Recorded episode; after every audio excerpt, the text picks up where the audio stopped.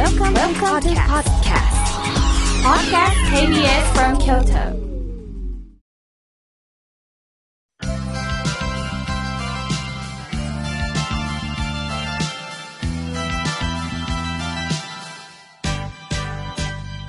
心が笑顔になるには栄養剤が必要です。あなたには心の健康の秘訣、栄養剤はありますかこのコーナーでは、心の栄養剤というキーワードをもとに、様々なジャンルの方々にゲストにお越しいただきまして、ゲストの心の健康の秘訣を探っていくコーナーです。今週も先週に引き続き、この方にお話を伺います。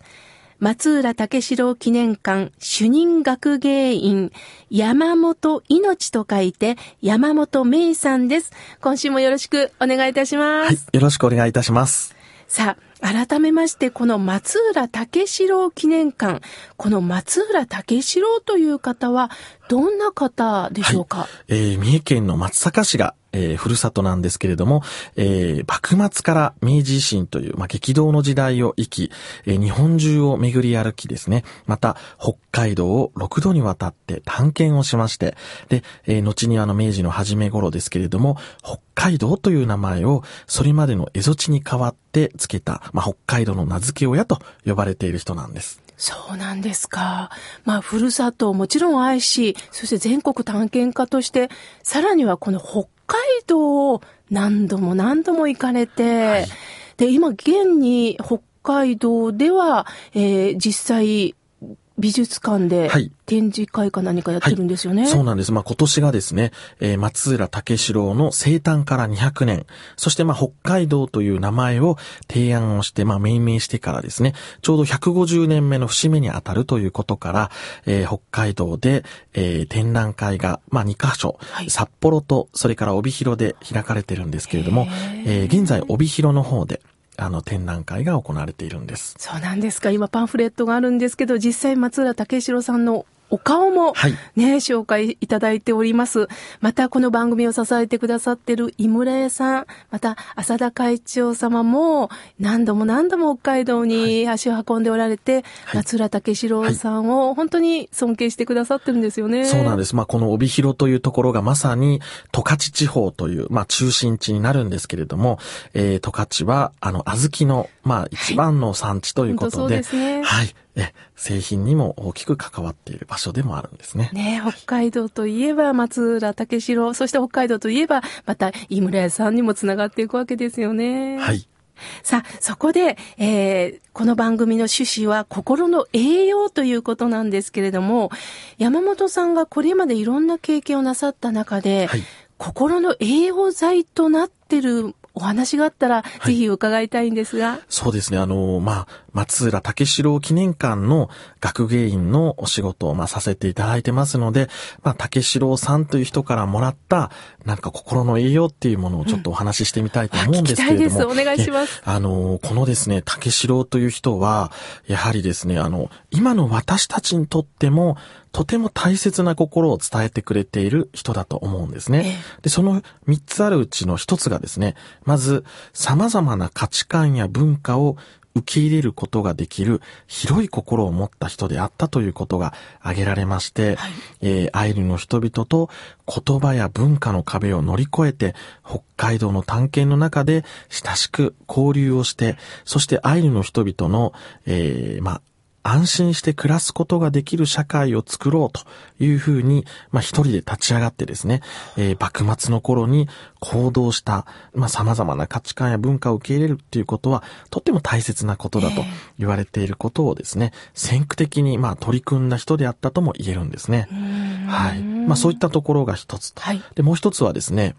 偏見を持たない目。うんというものをですね、この竹四郎さんは持っているんですね。えー、例えばどんなところで、はい、あの、竹四郎さんの時代っていうのは幕末の頃ですけれども、まだまだですね、情報がたくさん入ってくるような時代ではなかったんですね。えー、まあ、そんな時代に、噂であったり、えー、偏見であったり、そういったものがですね、アイヌの人たちに対して向けられていたことに対して、彼はですね、実際に出会って、交流をして自分の目で真実は何かということを見抜く、そういったことをですね、行っていたんですね。ですから、噂や間違った情報に惑わされることなく、何が本当なのかということを自分の目で確かめる。まあ、それはですね、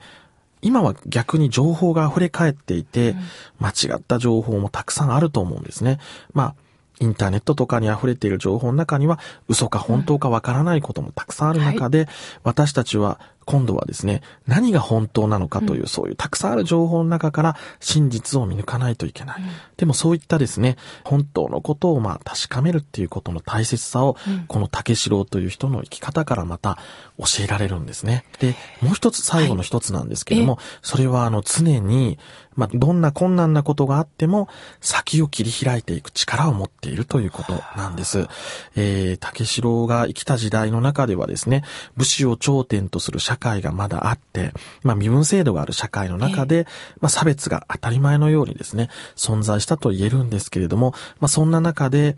えー、アイヌの人々を私たちと同じ国に暮らす仲間であるというふうに考えて、えー、自分の命を懸けてでもですね、アイヌ民族の皆さんを守ろうという気持ちを持って行動した姿はですね、今の私たちにとってもなかなか真似をすることができない、えー、すごい生き方をしている人だと言えるんです。えー、彼の書き残したいろんな記録が今、えー、今の字に直されて、本で私たちは見ることができるんですけれども、まあそうした竹四郎の記録を見ていますと、当時アイヌの人たちが置かれていた状況をなんとか改善するために、たった一人ででも立ち向かっていこうとする、この竹四郎のですね、気持ちに、すごくこう、勇気を与えられる部分があるんじゃないかと思うんですね。そうですよね、はい、ちょっとした私たち悩みを抱えた場合、はい、松浦竹四郎さんだったらどうしてるかなとかいうのが非常に大きな参考にもなりますし。そうですね。やはりこう大切にしたのは、人と人とのですね、出会いであったり、また自分一人だけでまあ生きているんじゃない。多くの人たちに支えられて生きているんだっていう気持ちは、まあ竹四郎の心にはずっとあったと思うんです。それは旅を通していろんな場所で支えられてきたからこそ、彼が持っている心だったと言えると思うんですね。あの、伺ったところ、はい、竹四郎さんは長崎かどこかで倒れられたって聞いたんですが、はい、そうですね。その時大きな出会いが。はい。臨済宗のお寺のお坊さんたちが助けてくれまして、はい、そしてですね、えー、重い病から立ち直ることができたんですね。でその時に彼は勧められて出家をしてるんです。えーはい。そうなんですか？そしてあの、文慶というお坊さんの名前をもらって、ちゃんとこう臨済宗の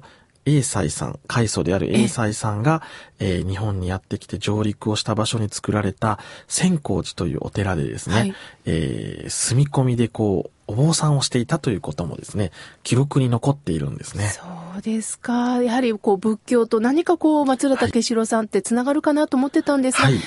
やはりそこに大きな出会い、また救われたっていうのがあったんですね。私今、松浦武四郎展のチラシの裏を見てびっくりしたんですが、はい。ネハンズ、お釈迦様のネハンズと思ったんですが、これ実際横になってらっしゃるのが、松浦武四郎、はい、そうなんです。まさに武四郎さんのネハンズがあるんです。その当時の人でもあまりこんなものを作ろうということは、決して思わないだろうということを、やっぱり次々にやっている。そうですね。できるだけ避けたい部分でもありますよね。はい、生と死という中で、はい、涅槃というとこう死を連想してしまいますものね。そうですね。でも竹四郎さんって、最後はどこでお亡くなりになったんですか、はい、あの、竹四郎さん、まあ旅が大好きだった人で、70歳で富士山に登るぐらい元気な人ではあったんですけども、はあ、やっぱり71歳で亡くなる。まあそのですね、亡くなる1年前にですね、完成をさせたのが、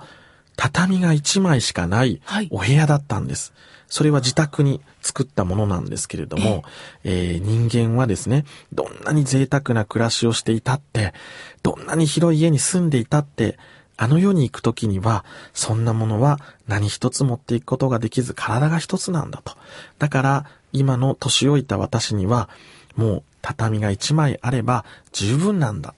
という気持ちでですね、自宅に畳一畳のお部屋を作る。その一畳のお部屋に使われる木はすべて日本中から取り寄せて、はい、まあ今までの旅の人生を振り返るように、そういうこう、思いでですね、作られたものがあるんですね。今も残ってるんです。今も残ってるんですか？はい。どこにあるんですか？これがですね、あの、不思議なことに東京都三鷹市にあるはい。国際キリスト教大学。キリスト教大学というのがまた、え、そうなんです。あ。の、何かこう、仏教にですね、ええ。関心を持って、ええ。実際に僧侶になっていた竹四郎さんが作った畳地上のお部屋、神社やお寺の木が古い木いっぱい使われてるんですね。うんええ京都の清水寺の木や、えー嵐山にある渡月橋の橋桁などがあるんですけれども、そうした木で作られた、まあ、お部屋が、なぜかキリスト教大学の中に。でも柔軟性を持った竹四郎さんらしい、はい。あの、考え方に通じますよね。そうですね。畳地上のですね、はいえー書斎は壊されることなく、その後あの持ち主を転々としながら、んやっぱり今にちゃんと伝わっているところがすごいことだと思いますね。そうですよね。はい最後お亡くなりになったのが畳一畳のこの部屋なんだではなく、やっぱり私たちがそれをどう感じるかですよね。はいはい、さっきおっしゃったみたいに私たちは裸で生まれて、はい裸で死んでいく身ですよね。はいもうまさしくあの白骨の身となる、その中でもう何もいらないから自分の人生をどう振り返っていくのか、何にもいらないからっていうのを、もう一度ここで確認しろっていうことなんですね。そうですね。あの、その、まあ、人生の儚さであるとか、また自分は亡くなった時にどうなっていくんだろうっていう、まあ不安ももちろんあったと思うんですけども、ええ。でもやっぱり最後は、えー何もね、持っていけないんだっていう思いで、えー体一つでこう、はい。あの世へ旅立ち、そしてまた今もきっとあの世で旅をしてるんじゃないかという、そういう人であったんですね。本当ですね。聞けば聞くほど、ますます松浦武四郎さんを知りたいなと思いました。あの、山本さんは常に松浦武四郎記念館におられるんですか、そうですね。あの、三重県の松阪市にある松浦武四郎記念館の方で、はい、お仕事をさせていただいております。はい。じゃあ、あの、時間内に行けば会えますかね？あそうですね。あの、いろいろ出てることもあるかもしれませんけれども、はいあの、もし、はい、え、あの、お会いする機会があれば、ぜひお声掛けください。そうですか。この山本芽衣、まあ、命と書いて芽、はいこのお名前をどうか、松浦武四郎さんの生き方に合わせてね、はいこれからもいいお仕事してください。大切にしたいと思います。今日は本当にありがとうございました。はい、ありがとうございました。本日のゲストは、松浦武四郎記念館主任学芸員、山本芽衣さんでした。ありがとうございましたありが。とうございました。